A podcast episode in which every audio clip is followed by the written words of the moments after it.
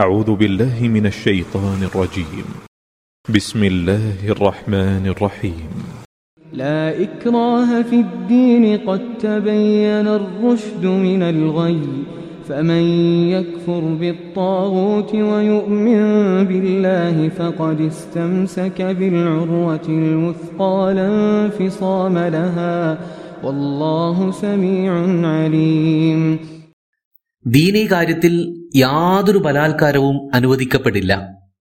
കാര്യം സന്മാർഗം ദുർമാർഗത്തിൽ നിന്നും വേർപെട്ട് വെളിപ്പെട്ടിരിക്കുന്നു. ഇനി അള്ളാഹുവിൽ വിശ്വസിച്ചുകൊണ്ട് താഹൂത്തിനെ നിഷേധിക്കുന്നവൻ മുറിഞ്ഞുപോകാത്ത ബലിഷ്ഠമായ പാശമാണ് മുറുകെ പിടിച്ചിരിക്കുന്നത്. അള്ളാഹു എല്ലാം കേൾക്കുകയും അറിയുകയും ചെയ്യുന്നവനാണ്. പ്രിയ സഹോദരങ്ങളെ അസ്സലാമു അലൈക്കും വറഹമത്തല്ലാഹി വബർക്കാത്തു സൂറത്തുൽ ബക്കറയുടെ നൂറ്റി ഇരുപത്തിനാലാമത്തെ എപ്പിസോഡിലാണ് നമ്മളിപ്പോൾ ഉള്ളത് ഇന്ന് നമുക്ക് ഇരുന്നൂറ്റി അമ്പത്തി ആറാമത്തെ ആയത്താണ് പരിശോധിക്കേണ്ടത്. വിശുദ്ധ ഖുർആാനിലെ ഏറ്റവും മഹത്തരമായ ഒരു ആയത്തിലൂടെ അഥവാ ആയത്തുൽ കുർസിയിലൂടെയാണ് നമ്മളിപ്പോൾ സഞ്ചരിച്ചത്.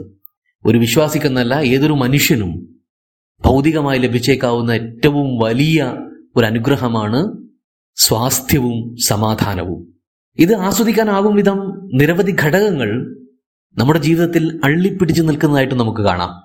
ഇണകൾ മക്കൾ കുടുംബം സൗഹൃദങ്ങൾ സമ്പാദ്യങ്ങൾ വിജ്ഞാനം ഇങ്ങനെ തുടങ്ങി നിരവധി ഘടകങ്ങൾ നമ്മുടെ സ്വാസ്ഥ്യത്തെയും സമാധാനത്തെയും വർദ്ധിപ്പിക്കാനും അതിലേറ്റക്കുറച്ചിലുകൾ ഉണ്ടാക്കാനും വേണ്ടി നമ്മുടെ ജീവിതവുമായി ചേർന്ന് നിൽക്കുന്നുണ്ട്.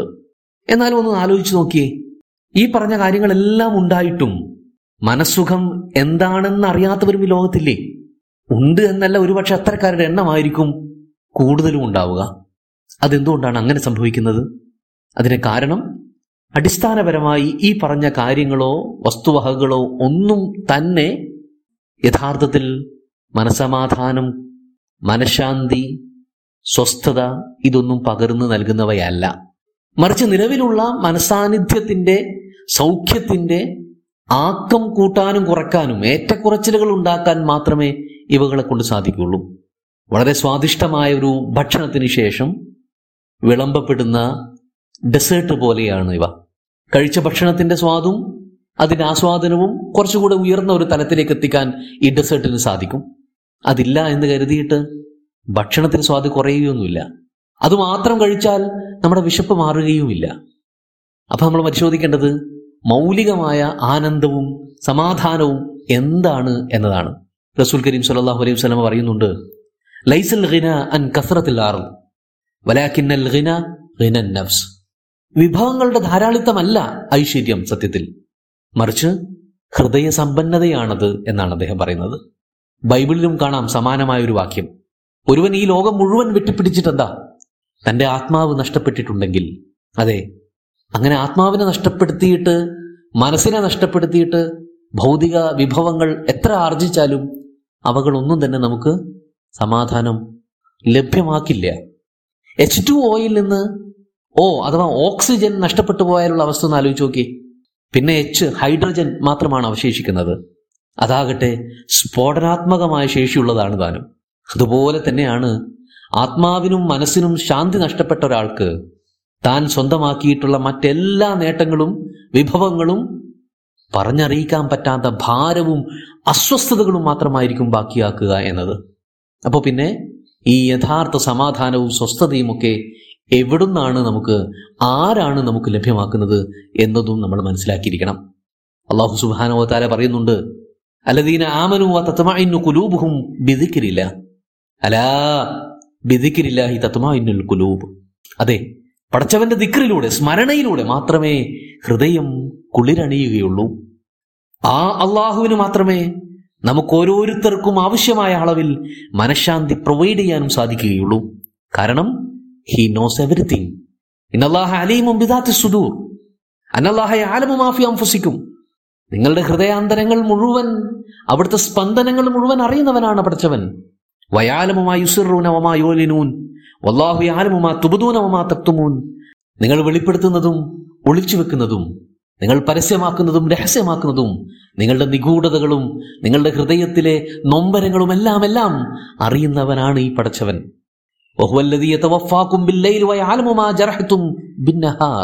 നിങ്ങളുടെ രാപ്പകലുകളിലെ മുഴുവൻ വ്യവഹാരങ്ങളും ഇടപാടുകളും എല്ലാം അവൻ അറിയുന്നുണ്ട്. ഈ ആലമില്ലാഹുഫി ഹൈറൻ യോതിക്കും ഹൈറ അങ്ങനെ നിങ്ങളുടെ ഹൃദയത്തിൽ എവിടെയെങ്കിലും നന്മയുടെ ഒരു കണിക കണ്ടാൽ അതിനെ അവൻ അതിലേറെ നന്മകളാക്കി തിരികെ നൽകും എന്നും അവൻ പറയുന്നു. അപ്പൊ നമ്മുടെ മനസ്സ് നമ്മേക്കാൾ കൂടുതൽ അറിയുന്നവൻ പടച്ചവനായതുകൊണ്ട് തന്നെ അതിൽ നിറക്കേണ്ട ശാന്തിയുടെയും സമാധാനത്തിന്റെയും സ്വസ്ഥതയുടെയും സൗഖ്യത്തിന്റെയും ഒക്കെ അളവ് പോലും അള്ളാഹുവിന്റെ കയ്യിൽ തന്നെയാണുള്ളത്. അത്തരം ഒരു പടച്ചവനിൽ ഭരമേൽപ്പിക്കുമ്പോഴുള്ള ഒരു സുഖമുണ്ടല്ലോ? അന്നേരം കിട്ടുന്ന ആശ്വാസവും പ്രതീക്ഷയും ഉണ്ടല്ലോ? അതൊന്ന് വേറെ തന്നെയാണ്. അപ്പോൾ ഈ ആയത്തിൽ കുർസി വിശ്വാസികളോട് തങ്ങളുടെ സകല പ്രതിസന്ധികളുടെയും പരിഹാര കേന്ദ്രമായി പടച്ചവനെ നോക്കിക്കാണാനും അവർക്ക് ആത്മവിശ്വാസവും ധൈര്യവും പകർന്നു നൽകാനുമാണ് ശ്രമിച്ചുകൊണ്ടിരിക്കുന്നത്. അത് നമുക്ക് മനസ്സിലാക്കാൻ കഴിയും. പ്രത്യേകിച്ച് ഈ ഒരു കോണ്ടക്സ്റ്റിൽ ഈ ഒരു പശ്ചാത്തലത്തിൽ എന്തിനാണ് ഈ ആയത്ത് കൊണ്ടുവന്ന് വെച്ചിരിക്കുന്നത് എന്നുകൂടി മനസ്സിലാക്കിയാൽ. ഞാൻ പറഞ്ഞല്ലോ മനസമാധാനം അത്രമേൽ ക്രൂഷ്യലായ അത്രമേൽ പ്രധാനപ്പെട്ട ഒരു അനുഗ്രഹമാണ്. എന്നാൽ ഇവ നഷ്ടപ്പെടാൻ ഇടയാക്കിയേക്കാവുന്ന നിരവധി കാരണങ്ങളും ഘടകങ്ങളും നമ്മുടെ കൂടെ നിഴലുപോലെ സഞ്ചരിക്കുന്നുണ്ട്. വ്യക്തിബന്ധങ്ങൾ ദാമ്പത്യ ബന്ധങ്ങൾ സാമ്പത്തിക ഇടപാടുകൾ ആരോഗ്യാവസ്ഥ തുടങ്ങിയവയിലൊക്കെ ഉണ്ടായേക്കാവുന്ന താളപ്പിഴവുകൾ നമ്മുടെ സമാധാനത്തെ ഗണ്യമായി ഇല്ലാതാക്കാൻ പോകുന്ന കാരണങ്ങളാണ്. ഇവിടങ്ങളിലെല്ലാം ഈ ആയത്തുൽ കുർസി നമുക്ക് രക്ഷക്കെത്തും നമുക്കതൊരു പരിചയമായി ഷീൽഡായി പ്രവർത്തിക്കും എന്നുള്ളതും ഓർത്തു വെക്കണം ഇങ്ങനെ നിരവധി കാരണങ്ങൾ നമ്മുടെ സമാധാനം കെടുത്തിക്കളയുന്നതുണ്ട്. അക്കൂട്ടത്തിൽ സവിശേഷമായ ഒരു സാമൂഹിക ഹേതു അതെന്താന്ന് ഞാൻ പറയാം. അത് സ്വച്ഛമായും സ്വതന്ത്രമായും തന്റെ വിശ്വാസ പ്രമാണങ്ങൾ അനുസരിച്ച് ജീവിക്കാനുള്ള ചുറ്റുപാടില്ലാതായി തീരുക എന്നതാണ്. ഏകനായ ഒരു ലാഹിനെ അവനെ മാത്രം ആരാധിക്കുന്നു വഴിപ്പെടുന്നു എന്ന ഒരൊറ്റ കാരണത്താൽ ക്രൂശിക്കപ്പെടുകയും പരശതം പീഡനങ്ങൾക്ക് വിധേയമാക്കപ്പെടുകയും ചെയ്യുന്ന ഒരിടത്ത് സമാധാനത്തിന്റെ ഒരു കണിക പോലും അവശേഷിക്കുകയില്ലല്ലോ. ഈ സൂറത്തിന്റെ തന്നെ നൂറ്റി തൊണ്ണൂറ് മുതലുള്ള ആയത്തുകളിൽ മക്കയിലിരിക്കെ വിശ്വാസികൾ അനുഭവിച്ച പീഡനങ്ങളുടെ പേഴ്സിക്യൂഷൻസിന്റെ ഭീകരത വിവരിച്ചിട്ടുണ്ട്.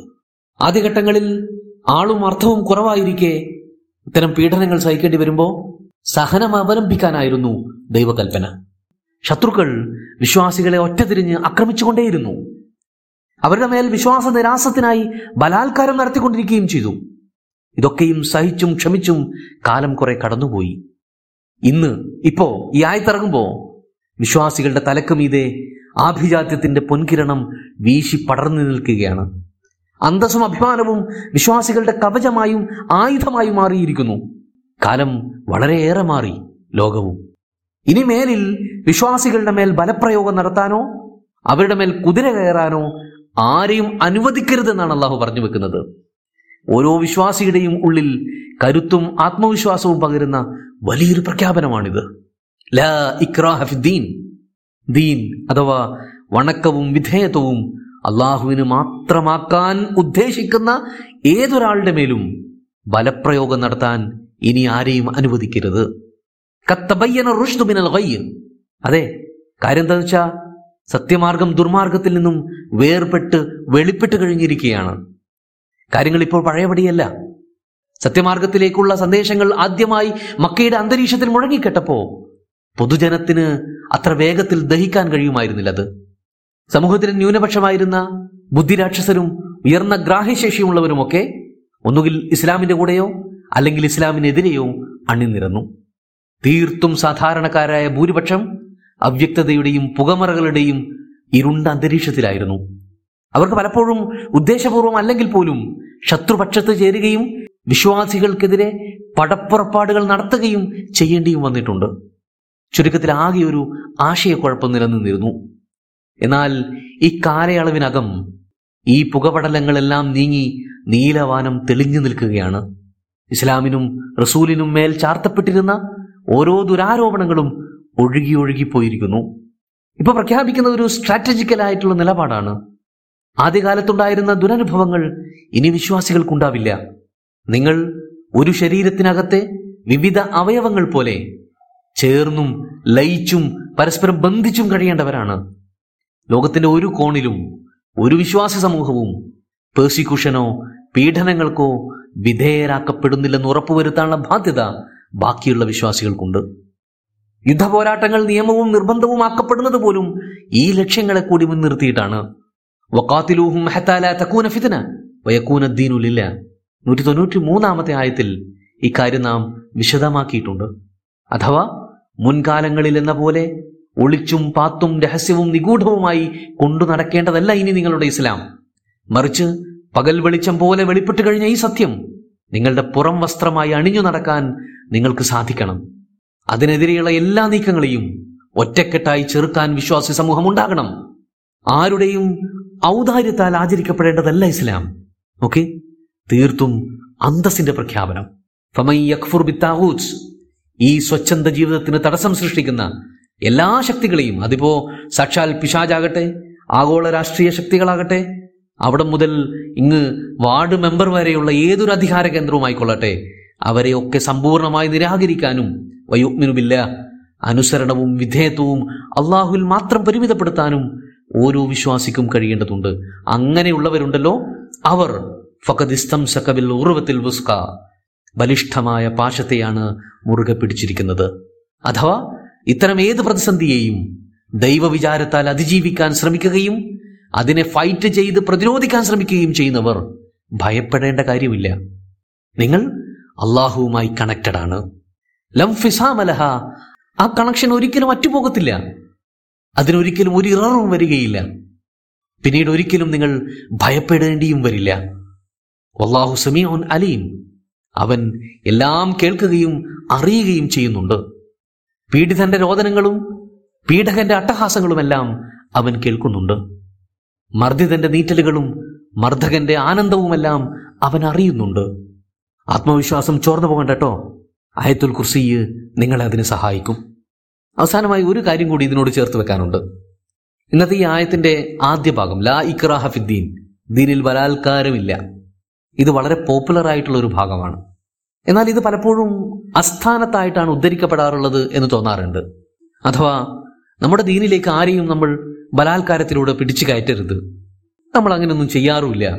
തുടങ്ങിയ ഒരു ശുദ്ധതാ പ്രകടനത്തിനായിട്ടാണ് പലപ്പോഴും ഇതെടുത്ത് ഉപയോഗിക്കുന്നത് എന്ന് കാണാം. കാര്യം ആർക്കും ആരെയും ബലാത്കാരത്തിലൂടെ ഒരാശയത്തിലേക്ക് ഒരാശയത്തിന്റെ വക്താവാക്കാൻ സാധിക്കുകയില്ല എന്നുള്ളത് സത്യമാണ്.